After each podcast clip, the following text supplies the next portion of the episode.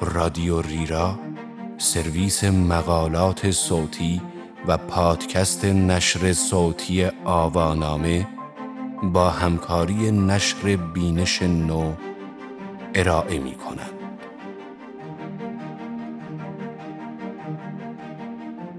هویت روایتی این عنوان مقاله است به قلم مهدی رضا سرفراز که در شماره 5 و 6 مجله جانوتن در بهمن 1393 منتشر شده است. من مهدی سفری هستم.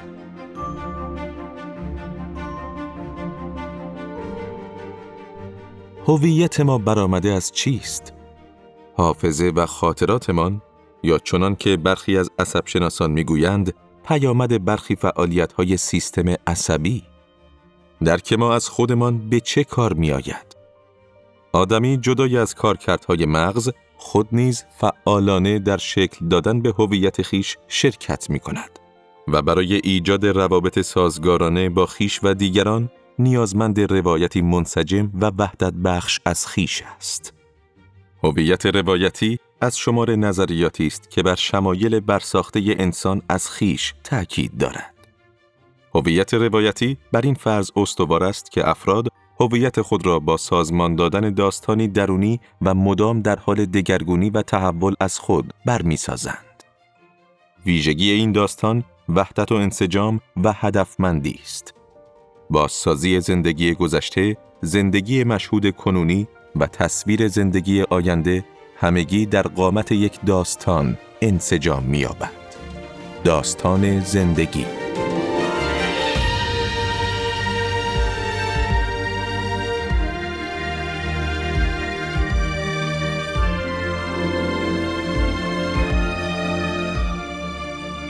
برونر می‌گوید انسان ذاتا موجودی قصه گوست. داستان در همه فرهنگ ها و همه زمان ها ابزاری بوده است برای بیان اهداف، تمایلات و تعارض های بشر و نمود تلاش های وی در جهت رسیدن به اهداف و حل تعارض هایش. کودکان از سالهای نخست زندگی تجربه های شخصیشان را در قالب داستان می ریزند. والدین نیز سعی می کنند نحوه کنار آمدن با تعارضها و اقتضاعات زندگی روزمره را به شکل قصه به آنها منتقل کنند. به تدریج و با تحول ظرفیت‌های شناختی و شکلگیری حافظه زندگی ای، کودکان تجربه های خود را حول دوره های زمانی خاص، وقایع مهم یا اطلاعات برجسته دیگر سازماندهی می کنند. و این گونه داستان زندگی هر فرد به تدریج شکل می گیرد. داستانی که در حال روایت شدن است ماهیتی ذهنی دارد و چیزی فراتر از گزارش صرف وقایع رخ داده است و داستان وقایع عینی زندگی را در جهت خلق یک هویت شخصی کنار هم میچیند و یادآوری خاطرات و نحوه یادآوری آنها را در قالب داستانی انسجام می دهد. توجه به نحوه روایت تجربه های زندگی در بررسی روانشناختی دیدگاه های نخست شخصیت در رویکردهای مختلف نیز دیده می شود. معانی ضمنی رؤیاها در نظر فروید، بررسی افسانه های مشترک فرهنگ های مختلف توسط یونگ، شناسایی مزامین تکراری داستانهای تی در کارهای هنری مورای و اهمیت روایت اولین خاطره زندگی از دیدگاه آدلر همگی نشان دهنده همین اهمیت نقش روایتگری داستان زندگی در فهم دنیای درونی افراد است.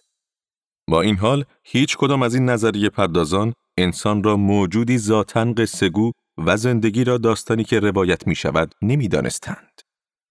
رویکرد داستان زندگی در شخصیت از اواخر دهه 1970 و اوایل دهه 1980 با نوشته های تامکینز و مک آدامز مطرح و با نظریات هرمن دنبال شد. رویکرد داستان زندگی به صورت عام و دیدگاه هویت روایی به طور خاص در پاسخ به نقایص رویکرد صفات در شخصیت زاده شد. رویکرد صفات بر تفاوت‌های فردی در سطح صفات دو قطبی و خطی مثل درونگرایی برونگرایی تمرکز دارد. پژوهشگران این حوزه تلاش زیادی کردند تا نشان دهند که صفات جنبه های بیولوژیکی قویی دارند تا بتوانند روانشناسی شخصیت را از انتقادهای تند رفتارگرایان که رفتار را باستاب عوامل موقعیتی می‌دانستند نجات دهند. این مسئله موجب شد روی کرده صفات در ارائه تصویری جامع از شخصیت که در برگیرنده انگیزش، اهداف، علایق، نگرشها، ارزشها، مهارت‌های مقابله و مکانیزم‌های دفاعی از سوئی و زمینه های اجتماعی، فرهنگی و تحولی از دیگر سو باشد، ناکام بماند. داستان زندگی با سازماندهی خصایص متنوع و گاهن ناموزون در یک ساختار معنادار هم ناهماهنگی هایی که در یک زمان خاص در کنار هم دیده می شوند یعنی همزمان و هم ناهماهنگی های میان برهه های مختلف زندگی یعنی در زمان را انسجام می بخشد. روایت زندگی هم منسجم کننده نقش ها، اهداف، گرایش ها و خاطرات مختلف در یک زمان در دنیای پیچیده اجتماعی است و هم منسجم کننده تاریخچه زندگی فرد در طول زمان. برای مثال، اینکه چگونه شخصی از نوجوانی سرکش به مدیری موفق تبدیل شده و اهداف وی چه نقشی در این زمینه دارند. هویت روایی محور دیدگاه مک آدامز است و معنا دهنده و انسجام بخش شخصیت. مک آدامز هویت روایی را داستان درونی شده رو به تحول و منسجم فرد از خود می‌داند که از اواخر نوجوانی و اوایل جوانی شکل می گیرد و فرد بر اساس این داستان زندگی می کند. و خود داستان زندگی نیز همزمان در اثر تجربه های لحظه به لحظه متحول می شود. هویت روایی گذشته بازسازی شده را با آینده مورد انتظار منسجم می کند تا شکلی از وحدت و هدفمندی در زندگی فراهم کند. مک آدامز هویت روایی را داستان منسجم فرد از گذشته تا حال می داند که با توجه به آینده مورد انتظار در حال ساخته شدن است. قهرمان این داستان هم راوی و هم موضوع داستان.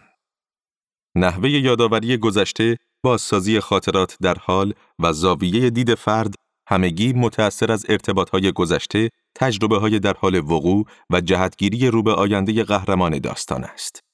قهرمانی که در یک بافت اجتماعی، فرهنگی و تحولی در حال شکل گیری است. هدف چنین داستانی یا به عبارتی هدف هویت روایی انسجام صفات برآمده از زمینه ژنتیکی و زیستی همزمان هم با جنبه های انگیزشی، علایق، ارزشها، نگرشها، اهداف، مکانیسم های دفاعی و شیوه های مقابله ای و هم با زمینه اجتماعی، فرهنگی و تحولی است. این داستان یک داستان پایان یافته نیست و طی زمان با تجربه های جدید متحول می شود. داستان شکلی پویا دارد که همان ماهیت ساختار روانی است. از دید مک آدامز هویت روایی با مشخصاتی که ذکر شد شش ویژگی مهم دارد که وی آنها را با ذکر شواهد پژوهشی شرح داده است. نخست اینکه خود ماهیتی داستان سرایانه دارد. به عبارت دیگر ما خود را به شکل داستانی که از خود داریم می‌شناسیم. اینکه گذشته را چگونه به یاد بیاوریم داستان گونه است متأثر از آن چیزی که در حال رخ دادن است. به عبارت دیگر خود دو وجه دارد. یکی گوینده داستان و دیگری داستانی که در حال روایت شدن است. گوینده داستان خودی است که در حال تجربه لحظه به لحظه زندگی است و همزمان این تجربه را در زمینه‌ای که از گذشته تا آینده مورد انتظار ادامه دارد منسجم و معنا می کند.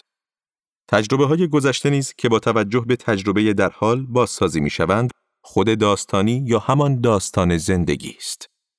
هرچند حافظه بازسازی شده بازتاب واقعیات عینی زندگی نیز هست، اما انتخاب و چینش و گاهی ترمیم یا تغییر این واقعیت ها در جهت شکل دهی داستانی منسجم و بیانگر معانی شخصی توسط گوینده داستان رخ می دهد. ویژگی دوم هویت روایی این است که تجربه های زندگی را به دو صورت منسجم می کند. به عبارتی دیگر، هویت روایی تجارب زندگی را از طرفی به شکل همزمان یعنی در برگیرنده نقشها، اهداف و وقایع مختلف زندگی کنونی و از سوی دیگر به صورت تاریخچه‌ای یعنی در سیر گذشته، حال و آینده مورد انتظار انسجام می بخشد. این هویت کمک می کند نقش های متفاوت و وجوه مختلف شخصیت در برشی مقطعی از زندگی کنونی در یک قاب معنادار قرار گیرند و تحول آنها در طی زمان از گذشته تا آینده نیز منسجم شود. ویژگی سوم توجه به زمینه اجتماعی است.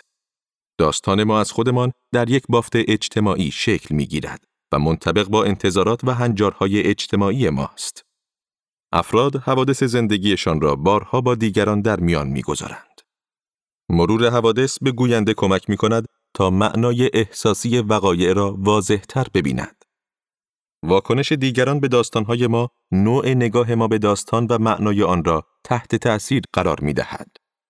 از سوی دیگر، افراد در مرور داستانهای خود به صورت شخصی خود را به جای شخصیتهای دیگر داستان نیز قرار داده و از منظر آنها رویدادها و نقش قهرمان را مشاهده می کنند. این ناظر داستان که گوینده و موضوع داستان نیز هست، ممکن است با توجه به هنجارهای اجتماعی بخشهایی از داستان را به تدریج باز تعریف کند. همه اینها بر نحوه یادآوری داستان و معنای آن تأثیر می‌گذارد و به این شکل هویت روایی تحت تأثیر انتظارهای اجتماعی از نقشهای مختلف قرار می‌گیرد. ویژگی چهارم داستان زندگی این است که روایتها با گذشت زمان تغییر می کنند. با گذشت زمان داستانها پیچیده تر و با تغییر نقشها، اهداف، انگیزه ها و نگرانی های افراد روایت وقایع مهم زندگی و معنای آنها نیز متناسب با آنها ابعاد بیشتری یافته، پیچیده تر شده و تغییر می کند. به علاوه این روایات تحت تأثیر حوادث جاری زندگی نیز قرار می گیرند و معنای آنها را نیز متأثر می کنند و به این شکل هویت روایی ماهیتی پویا پیدا می کند که در طی زمان تغییر می کند. هویت روایی دیالکتیک مرور گذشته و معانی این تجربه بازسازی شده با تجربه در حال وقوع و آینده مورد انتظار است. ویژگی پنجم این که روایت افراد از خود در یک بافت فرهنگی رخ می دهد. آنچه افراد در دوره های مختلف زندگی به یاد می آورند یا تصویری که از خود دارند تحت تأثیر انتظارات فرهنگ فرد از آن دوره زندگی است. به عنوان مثال، به نظر می رسد روایات شخصی افراد در فرهنگ های جمعگرا با فرهنگ های فردگرا متفاوت باشد. در فرهنگ های فردگرا عملکرد داستانها بر ابراز خود متمرکز است و در فرهنگ های جمعگرا بیشتر بیانگر پاسداشت ارزش های جمعی است. در فرهنگ های فردگرا هویت روایی افراد در قالب داستانی شکل می گیرد که قهرمان در پی بروز علایق و گرایش های شخصی است و در فرهنگ های جمعگرا قهرمان به دنبال احترام به معیارهای جمعی. اصل ششم این است که برخی روایات بهتر از بقیه هستند. هرچه روایت فرد از خود منسجمتر و پیچیده تر باشد، ظرفیت روانی فرد برای کنار آمدن با تجربه های زندگی بالاتر است. سلامت روانی از این منظر تابع است از انسجام و پیچیدگی هویت روایی و روان درمانی. در واقع فرایند بازسازی و فرمول بندی مجدد روایت شخصی و منسجم کردن تجربه های شخصی است تا هویت روایی فرد طوری بازسازی شود که ظرفیت بالاتری برای مواجهه با تنشها، تغییرات و نقشهای مختلف زندگی داشته باشد. این ویژگی هویت روایی نزدیک به مفهوم ظرفیت ایگو در روانکاوی است. این شش ویژگی هویت روایی به خوبی نشان می دهد که دیدگاه داستان زندگی در مورد هویت به خوبی توانسته چتری باشد برای انسجام یافته های مختلف در روانشناسی شخصیت.